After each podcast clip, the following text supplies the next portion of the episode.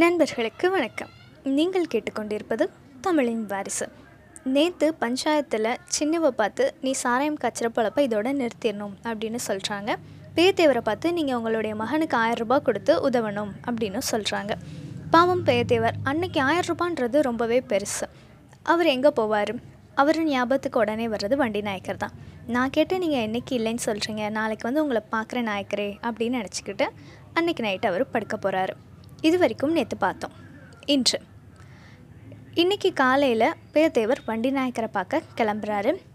எப்பயுமே வண்டி நாயக்கர் அடிக்கடி பார்க்கக்கூடிய இடம் நாச்சியார்புரத்தில் இருக்கக்கூடிய அந்த டீ கடையில் தான் பேயத்தேவரும் அந்த டீ கடைக்கு போகிறாரு. ஆனால் வண்டி நாயக்கர் அங்கே இல்லை. டீ கடைக்காரர்கிட்ட கேட்கும்போது, நாலஞ்சு நாளாகவே நாயக்கர் இங்கே வரல, கேட்டேன் உடம்பு சரியில்லைன்னு வெளியே பேசிக்கிறாங்க அப்படின்னு டீ கடைக்காரர் சொன்னதும் பேயத்தேவர் சரி வீட்டுக்கு போய் பார்க்கலான்னு வண்டி நாயக்கர் வீட்டுக்கு போயிட்டுருக்கார். பேயத்தேவர் நாயக்கர் வீட்டுக்கு போயிட்டார். அங்கே பார்த்தா வண்டி நாயக்கர் கம்பளி போர்வை எடுத்து போத்திக்கிட்டு படுத்திருந்தார் அங்கே இருந்த கட்டிலில். பேயத்தேவருக்கு அதை பார்த்ததும் நடுங்கிட்டார். எப்பயுமே நல்லா தைரியமாக நிமிர்ந்து நிற்கிற நம்ம வண்டி நாயக்கர் இன்றைக்கி இப்படி கூனி குறுகி கட்டிலில் படுத்திருக்காரு அப்படின்னு நினைக்கிறதும் பேயத்தேவருக்கு ரொம்பவே வருத்தமாக இருக்குது. என்ன பண்ணுறதுனே தெரியல. அவர் பக்கத்தில் போய் என்னையா இப்படி ஆயிட்டீங்களே அப்படின்னு கேட்குறாரு. அதுக்கு வண்டி நாயக்கர், என்ன தேவரே, இந்த தடவை நான் அப்படியே போயிடுவேன் போல இருக்கே அப்படின்னு அவருடைய வார்த்தைகள் நடுங்குது. இப்படிலாம் பேசாதீங்க, நீங்கள் நூறு வருஷம் நல்லா இருப்பீங்க அப்படின்னு நம்ம பேயத்தேவர் சொல்கிறாரு. அதுக்கு நாயக்கர் சக்தி இல்லாமல் சிரிச்சுக்கிட்டே, நான் எதுக்கு தேவரே நூறு வருஷம் இருக்கணும் அப்படின்னு கேட்குறாரு. அதுக்கு பேயத்தேவர், நாயக்கரே சிக்கு இல்லாத முடி இருக்கா, சீக்கு இல்லாத மனுஷன் இருக்கா, புலம்பாதீங்க, புத்தி மாதிரி பேசாதீங்க அப்படின்னு சொல்கிறாரு. புத்தி இப்போ தான் சுத்தப்பட்டிருக்கு தேவரே, பொழப்பு முடிய போகுன்ற போது தான் புத்தி நல்லா வேலை செய்யுது. மனுஷங்களுக்கெலாம் அப்பப்போ சின்ன சின்ன சாவு வந்துட்டு வந்துட்டு போகணும், இல்லாட்டி அவன் ஒரு பேச்சும் கேட்க மாட்டான், ஊர் உலகத்தை மதிக்க மாட்டான், திமிர் பிடிச்சி தான் தெரிவான்.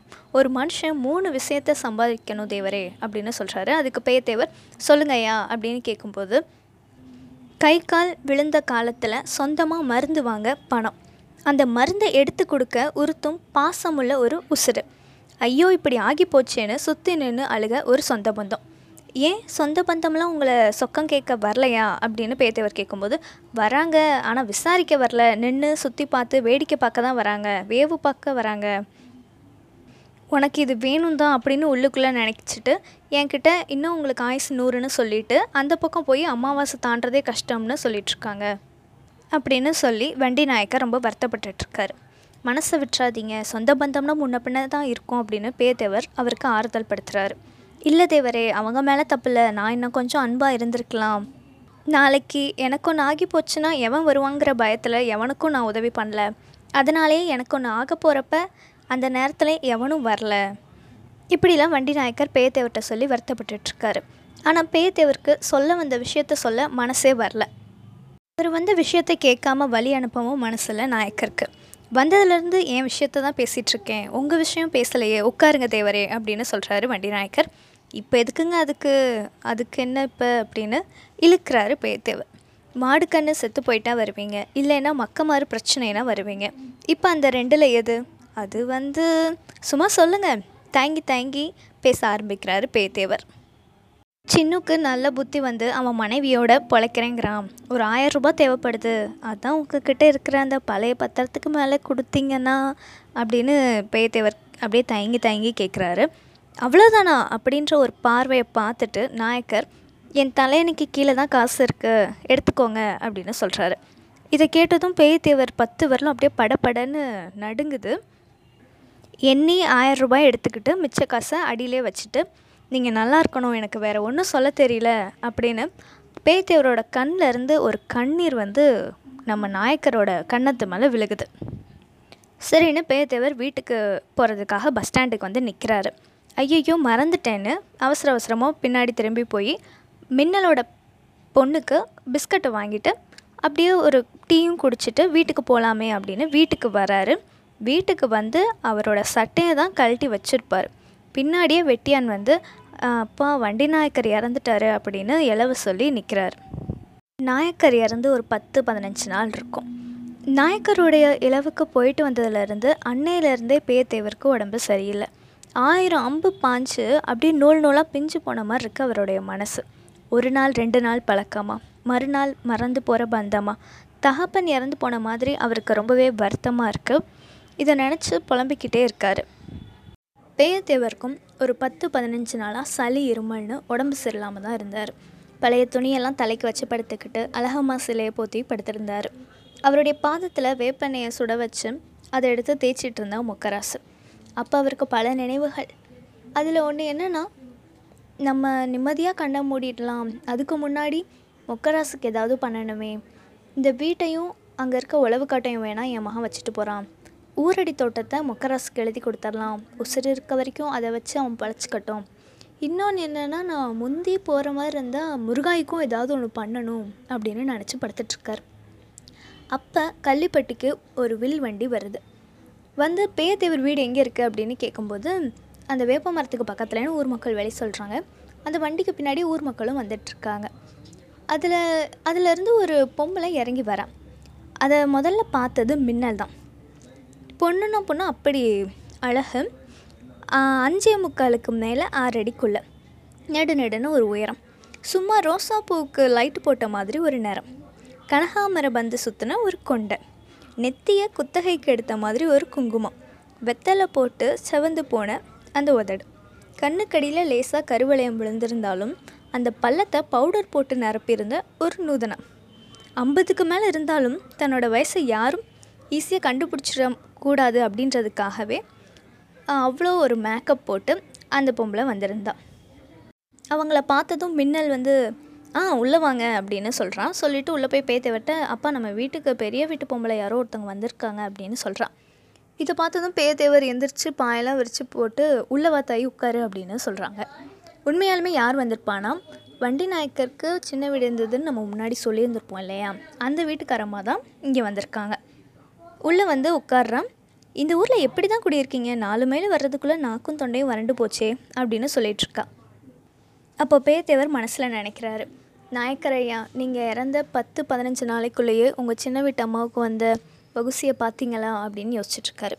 அதுக்கப்புறம் முருகாயும் மின்னல் ரெண்டு பேரையும் பார்த்து அம்மாவுக்கு குடிக்கிறதுக்கு காஃபி தண்ணி ஏதாவது இருந்தால் கொண்டு வாங்கம்மா அப்படின்னு சொல்கிறார். இப்போ வந்து அந்த அம்மா வந்து சொல்கிறாங்க, நாயக்கர் சத்தத்துலேருந்தே சோறு தண்ணி உடம்புக்கு போகிறதில்ல, ஒரே கவலையாக இருக்குது அப்படின்னு சொல்லிக்கிட்டே முருகாய் கொடுத்த டீயை வாங்கி சாப்பிட்டுட்ருக்காங்க. அன்னையிலேருந்து எனக்கும் மேலுக்காலெல்லாம் சரியில்லாமா, நல்லது கெட்டதுக்கெலாம் நான் இருக்கேன்னு சொன்ன ஆள் இன்றைக்கி போயிட்டாரு, இனிமேல் எனக்கு ஒரு தெம்பும் தைரியமும் சொல்ல யார் இருக்கா அப்படின்னு பேயத்தேவர் வருத்தப்பட்டுருக்கார். ஜாதி ஜனத்தோடு இருக்கிற உங்களுக்கே நாயக்கர் இறந்து போனப்போ நாதி இல்லைன்றீங்க, அண்ணாத நான் நான் எங்கே போவேன் அப்படின்னு அழுகிற மாதிரி கண்ணீர் வராத அவளோட கண்ணை சீலை எடுத்து தொடச்சிக்கிட்டான். கலங்காத தாயி, நாயக்கருக்கு நான் கடமைப்பட்டிருக்கேன், உங்களுக்கு ஒன்றுனா உசுரையும் கொடுப்போம், ஒன்றா ரெண்டா எங்கள் குடும்பத்துக்கு அவர் செஞ்ச நன்மைகள் அப்படின்னு பேயத்தேவர் சொல்கிறாரு. உங்கள் குடும்பத்துக்கு நன்மை பண்ணிட்டாரு, என்னை தான் அத்துவான காட்டில் விட்டுட்டு போயிட்டாரு, என்னத்தை வச்சுட்டு போனார், இருக்க ஒரு பழைய வீடு, கழுத்துக்கு ரெண்டு காலுக்கு ரெண்டுன்னு ஏதோ கொஞ்சம் நகை, முத்தி போன ஒரு நாலஞ்சு பத்திரம், அதில் உங்கள் பத்திரமும் ஒன்று. இதை கேட்டதும் அப்படியே தூக்கி வாரி போடுது பேயத்தேவருக்கு. ஐயோ இவ என்ன இப்படி இருக்கா, எங்கே பிடிச்சி எங்கே வரான்னு தெரியலையே அப்படின்னு மனசில் நினச்சிக்கிட்டு, ஆமாம் தாயி என் ஊரடி தோட்டத்து பத்திரத்தை ஐயா கிட்ட நான் தான் கொடுத்துருந்தேன், அவர் இருந்த வரைக்கும் நான் பொழைச்ச பொழப்பு நாயக்கர் பொழப்பு தான், அப்புறம் இனிமேல் அது எப்படின்னு தெரியல அப்படின்னு அந்த அம்மா சொல்லும்போது சொல்லுத்தாயி அப்படின்னு பேயத்தேவர் கேட்குறாரு.